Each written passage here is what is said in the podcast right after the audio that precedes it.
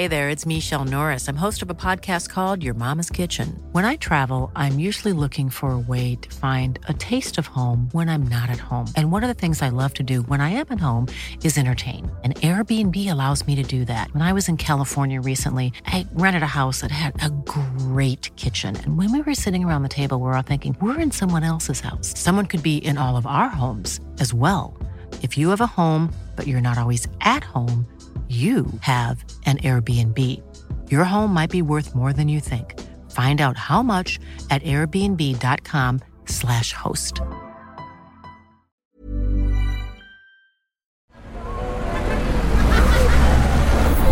Podcast Network Asia.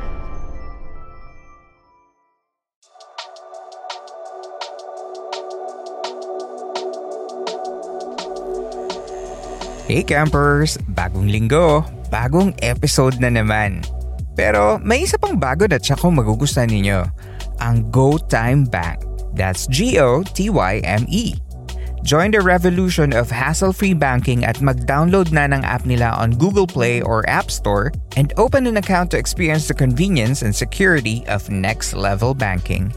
Visit their official social media pages or go to www.gotime.com.ph for more information. It's go time!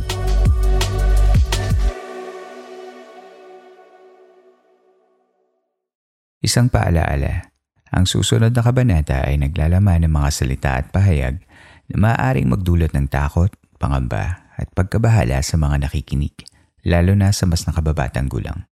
Huwag magpatuloy kung kinakailangan.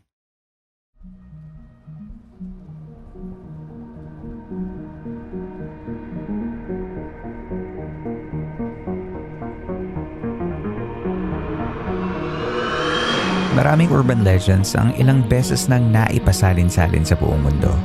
Ngunit sa makabagong panahon ng mga modernong syudad, mass media at internet, nakuhang tumawid ng mga kwentong ito upang patuloy tayong bigyan ng takot at pagtataka.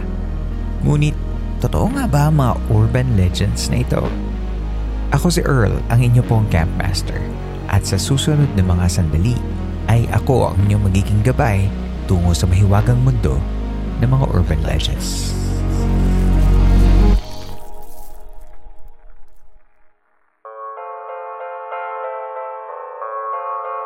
Ang pananatili sa school campus hanggang takip silim para tumambay kasama ang iyong mga kaibigan ay karaniwan sa mga mag-aaral. Kadalasan, nakakasalubong pa nga nila habang sila ay naglalakad-lakad ang mga guro, janitor or mga security guard na nasa campus pa sa oras na yon. Isang gabi ay may isang batang babae at ang kanyang matalik na kaibigan na naglalakad sa kanilang university campus na sinasabing pinangasiwaan ng mga pare noong unang panahon na nasasako pa ang ating bansa. Habang naglalakad at nagtatawanan ng mga babae ay napansin nila ang isang kakaibang anino. Halos hindi nakikita ngunit nandun lang. Hindi nila ito inintindi noong una. Ngunit habang ang anino ay dahan-dahang naglalakad patungo sa kanila, napagtanto nilang may kakaiba. Lumalapit sa kanila ang anino na nakasuot ng sutana ng pare. Walang ano-ano'y namutla at napasigaw sa takot ang magkaibigan. Dahil ang nakita nilang pare ay bitbit sa kanyang kamay ang pugot nitong ulo.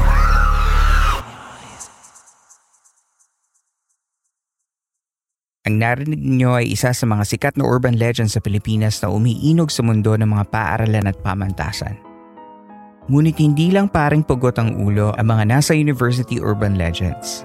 Nariyan ang mga kaluluwang ligaw, mga kwento ng mga sapi, at ang paborito kong narinig ng bata ako ay yung mga paaralan na dating mga sementeryo. Show your school spirit at i-comment sa ating mga social media pages ang inyong mga sariling urban legends sa mga campuses ninyo at sama-sama nating alamin kung ano ba mga misteryong bumabalot sa mga ito.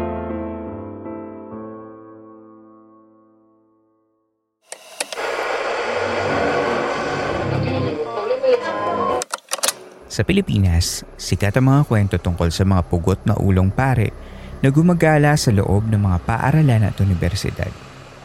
Ito ay isang kilalang urban legend sa mga paaralan Lalo na kung ito ay pinapangasiwaan ng mga pari o mga madre. Pero bakit nga ba ganun?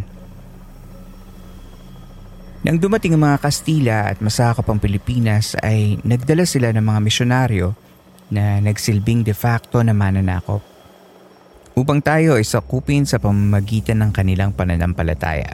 At nakuha naman nila ang loob ng mga taong namumuhay sa ating bansa noon. Inilarawan nila ang kulturang Espanyol sa positibong pamamaraan at dahil dito ay na-convert nila ang halos dalawang milyong katutubong Pilipino para umanib sa Katolisismo. At noong taong 1581, e minungkahi ni Obispo Domingo Salazar sa hari ng Espanya ang pangangailangan para sa isang kolehiyo upang turuan ng mga pari na nagbigay daan upang buksan ang eskwela ang pinamamahalaan ng mga Heswita ang College of San Ignacio Manila noong 1596. Sa katulad na paraan, itinatag ng mga Heswita ng Espanyol ang Colegio de San Ildefonso sa Cebu noong 1598. Sa simula ng pagsakop, itinatag ng mga praile ang mga paaralang parokyal na katabi ng mga simbahan upang magturo ng katutubong katesismo. Inorganisa at pinangasiwaan ng mga praile ang edukasyon at lahat ng pagtuturo ay sinagawa sa katutubong wika. Ang pamantasan ng Santo Tomas ang isa sa mga pinakamatandang universidad sa Asia. Pinangunahan ni Miguel Benavides, ang ikatlong arsobispo ng Maynila, ang pagtatatag ng institusyon na ito. Noong taong 1605, Nag-iwan siya ng maliit na halaga mula sa kanyang sariling pera upang magtayo ng isang institusyong seminaryo para sanayin ang mga kabataang lalaki para sa pagpapari. Ang nasabing mga kontribusyon kasama ang kanyang aklatan ay ang naging pundasyon ng Universidad ng Santo Tomas na itinatag noong 1611. Noong 1940s, nasaksihan ng Universidad ng Santo Tomas sa Maynila ang isang karumal-dumal na parte ng ating kasaysayan. Ginamit ang universidad bilang bilangguan ng mga bihag ng sundalong Hapon. Mula Enero taong 1942 hanggang Pebrero ng taong 1945, tinanggap ng institusyon ang humigit kumulang 3,000 bilanggo. Ang kalagayan ng mga bilanggo o internees ay lumala habang patuloy na sinira ng digmaan ng ating bansa. Ang pagpugot ng ulo ay isa sa mga pinakamatinding parusa noong ikalawang digmaang pandaigdig. Nang makalaya ang ating kampo sa tulong ng hukbong sandatahan ng Estados Unidos, nakita nila na ilan sa mga bilanggo ay nasa bingit na ng kamatayan dahil sa kakulangan ng pagkain. Nang matapos ang digmaan, marami ang lumitaw na mga kwento ng mga aparasyon ng mga pugot ulong pare at mga klerigo na gumagala sa universidad. Kaya naman hindi nakakagulat na ang mga estudyante hanggang ngayon ay nakasasaksi pa rin ng mga pagpapakita ng mga paring walang ulo na gumagala sa gabi. Posible kayang ito mga kaluluwa ng mga namatay dahil sa trahedya noong World War II?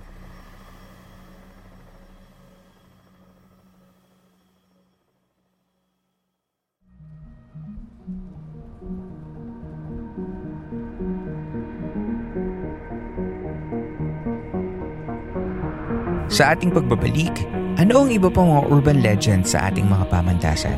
Alamin natin yan matapos ang ilang sandali. Imagine the softest sheets you've ever felt. Now imagine them getting even softer over time. That's what you'll feel with Bowl and Branch's organic cotton sheets. In a recent customer survey, 96% replied that Bowl and Branch sheets get softer with every wash. Start getting your best night's sleep in these sheets that get softer and softer for years to come. Try their sheets with a 30-night guarantee. Plus, get 15% off your first order at bowlandbranch.com. Code BUTTERY. Exclusions apply. See site for details.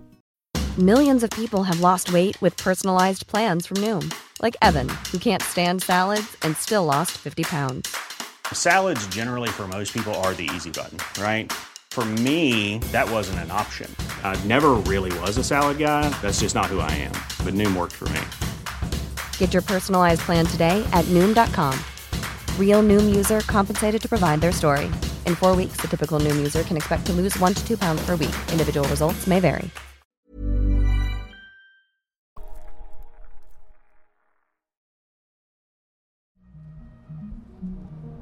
Sa pagbabalik ng Philippine Campfire Stories.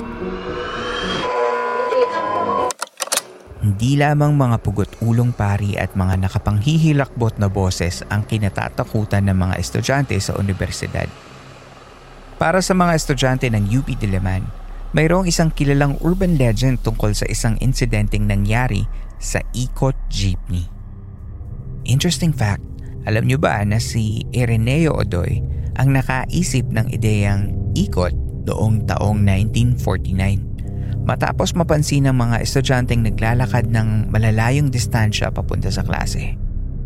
Ginawa niya ito sa pamamagitan ng pagmamaneho ng kanyang jeepney na pinangalanan niyang Dagul.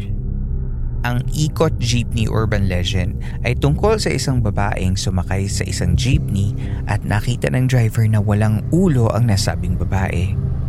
Ang urban legend na ito ay tila sinadya upang lubos na bigyang pansin ang mga panganib ng pagsakay sa jeepney ng mag-isa sa gabi lalo na kung ikaw ay isang babae. Hindi ko na idedetalye pa ang urban legend ng Eco Jeepney sa UP Dalaman. Pero kung gusto nyo marinig ang kwentong yon, pakinggan nyo lamang ang ating episode noong nakaraang Pebrero tungkol sa mga jeepney urban legends. Ang iba pang mga sikat na horror stories sa mga campus ay kinabibilangan ng iba-iba pang mga karakter na gumagala sa mga pasilyo ng eskwelahan. Mga kaluluwang madre, mga hukbong tila na nagmamarcha, mga panaghoy ng mga patay, mga naririnig na mga yabag mula sa mga hindi nakikita at mga multo o demonyong nagpapakita sa mga salamin ng palikuran. Paminsan-minsan may naririnig kang mga kwento o balita tungkol sa mga sinapian ng mga estudyante sa mga paaralan. Bago tayo magpatuloy, ano nga ba ang ibig sabihin ng sapi? Ang sapi, sa madaling salita, ay ang paraan ng pagpasok ng isang elemento o demonyo sa katawan ng isang tao upang ito ay kanyang makontrol. Sinasabing ang pagkakaroon ng mahinang pananampalataya ay maaaring samantalahin ng masasamang espiritu at posibleng mauwi sa pagsapi ng demonyo.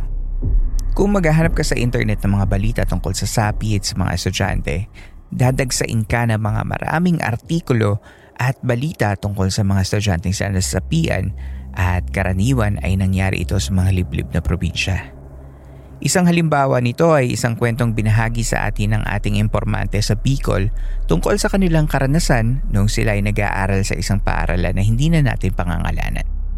Ang paaralang ito ay may isang oras ang layo mula sa sentro ng bayan. Noong panahong nag-aaral pa dito ang ating impormante ay hindi pa lubusang tapos ang construction ng mga gusali dito.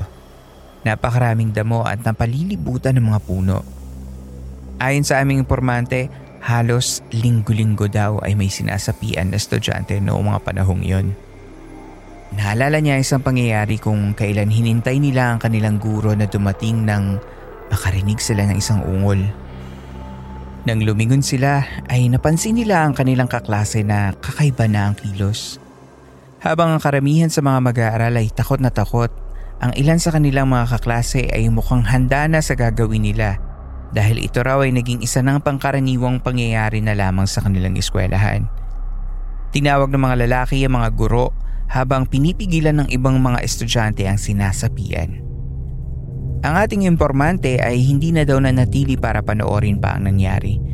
Nabanggit niya na ang kadalasan daw na ginagawa ay dinadasala ng estudyante na biktima ng sapi at ang estudyante naman daw ay kumakalma pagkatapos. Ang ilan nga ay umabot pa sa pagsasabing nagsasagawa na daw ng exorcism ang mga guro. Hindi sang-ayon dito ang EWTN Global Catholic Network sa code ng canon law na sinasalamin ng Catechism of the Catholic Church. Sinasabing, no one may lawfully exorcise the possessed without the special and express permission of the local ordinary. This permission is to be granted by the local ordinary only to a priest who is endowed with piety, knowledge, prudence, and integrity of life. Dagdag naman ng Pastoral Ministry Center of the Archdiocese of San Antonio Binibigyang diin ng Catechism of the Catholic Church ang kahalagahan ng pagkakaiba ng possession sa mental illness. Mula sa talatang 1673, exorcism is directed at the expulsion of demons or to the liberation from demonic possession through the spiritual authority which Jesus entrusted to his church. Illness, especially psychological illness, is a very different matter. Treating this is a concern of medical science. Therefore, before an exorcism is performed, it is important to ascertain that one is dealing with the presence of the evil one and not an illness. Ipinihawatig ng ating informante na ang pagsapi sa kanilang klase ay nangyayari halos linggo-linggo. Maaaring sanhi ito ng iba't ibang dahilan. Marahil ang mga bata ay nasa ilalim ng stress sa paaralan o marahil ang pag-aaral ay masyado ng mahirap para sa kanila at sila ay nagkakaroon ng mental breakdown. Marahil ang mga estudyante ay may nakain na hindi maayos at ang sakit sa kanilang katawan ay naging sanhi upang sila ay kumilos na parang sinasapian. Sa ngayon, ayon sa ating informante ay tuluyan ng tumigil ang mga insidente ng sapi sa paaralan matapos itong mabasbasan at malinisan. Bakit ba nagiging hotspot ang mga paaralan sa mga usapang sapi? Ang mga paaralang ito sa mga probinsya ay napapaligiran pa ng mga puno at minsan ay matatagpuan pa sa mga masukal na lugar. Karaniwan ng mga lugar na tulad nito ay kilala sa mga lokal bilang mga tirahan ng mga elemental tulad ng duwende, engkanto at iba pa. Ang pagtatayo ng isang istruktura ng walang pahintulot sa lupa ng kanilang tinitirhan ay maaaring maging sanhi ng kanilang galit. Maaari rin na dahil sa ingay ng mga estudyante kaya nagagalit ang mga nilalang na naninirahan sa lugar at sinasapian ng mga estudyante para turuan sila ng leksyon. Bukod sa mga pagsapi ng mga estudyante, sikat na sikat din sa mga kwentuhan yung mga eskwelahang sinasabing dating sementeryo.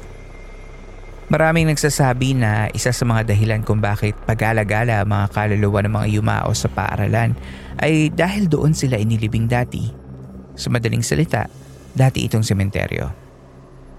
Bakit nga ba kalat na kalat ang mga assumption na ito?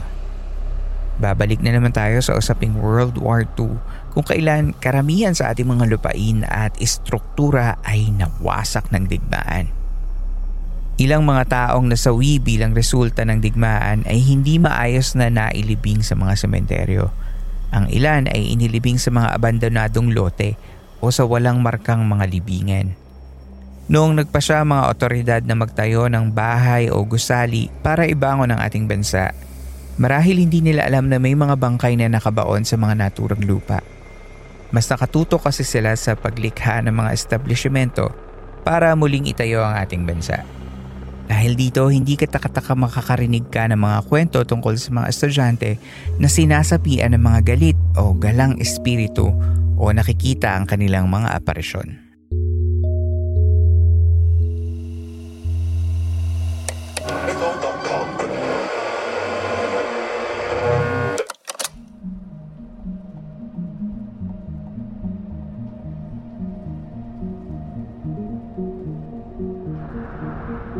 Kung pupunta ka sa iba't ibang universidad, makakahanap ka ng mga iba't ibang urban legends.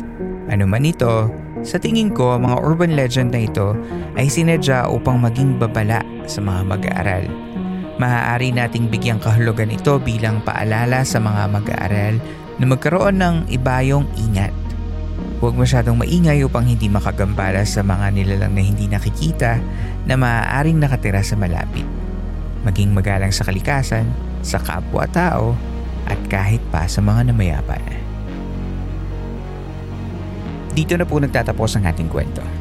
Kung nagustuhan mo ang episode na ito, you can support the show by giving tips via Patreon, Coffee, or PayPal. All the links will be posted in our episode show notes and your tips help in creating the show. Maaari nyo ring tulungan ang ating campsite sa pamagitan lamang ng pag-like sa ating mga social media channels at sa pagbibigay ng rating sa Spotify, Apple Podcasts at maging sa Facebook page ng ating show. Maliit na bagay lamang, ngunit Malaking tulong ito upang lalong makaabot ng mas marami pang tagapakinig ang ating programa. Muli, maraming maraming salamat po sa inyong pakikinig. Magkita tayong muli sa susunod na kwento. Ako si Earl at ito ang Urban Legend Series ng Philippine Campfire Stories.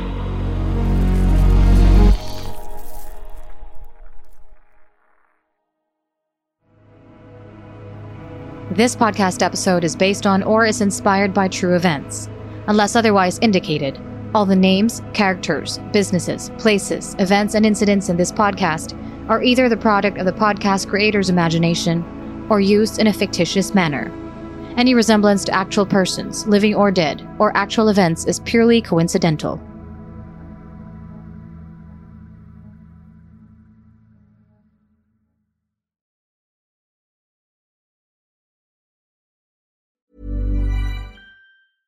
Hey, it's Paige DeSorbo from Giggly Squad. High quality fashion without the price tag. Say hello to Quince. I'm snagging high-end essentials like cozy cashmere sweaters, sleek leather jackets, fine jewelry, and so much more. With Quince being 50 to 80% less than similar brands. And they partner with factories that prioritize safe, ethical, and responsible manufacturing. I love that. Luxury quality within reach. Go to quince.com slash style to get free shipping and 365 day returns on your next order. Quince.com slash style.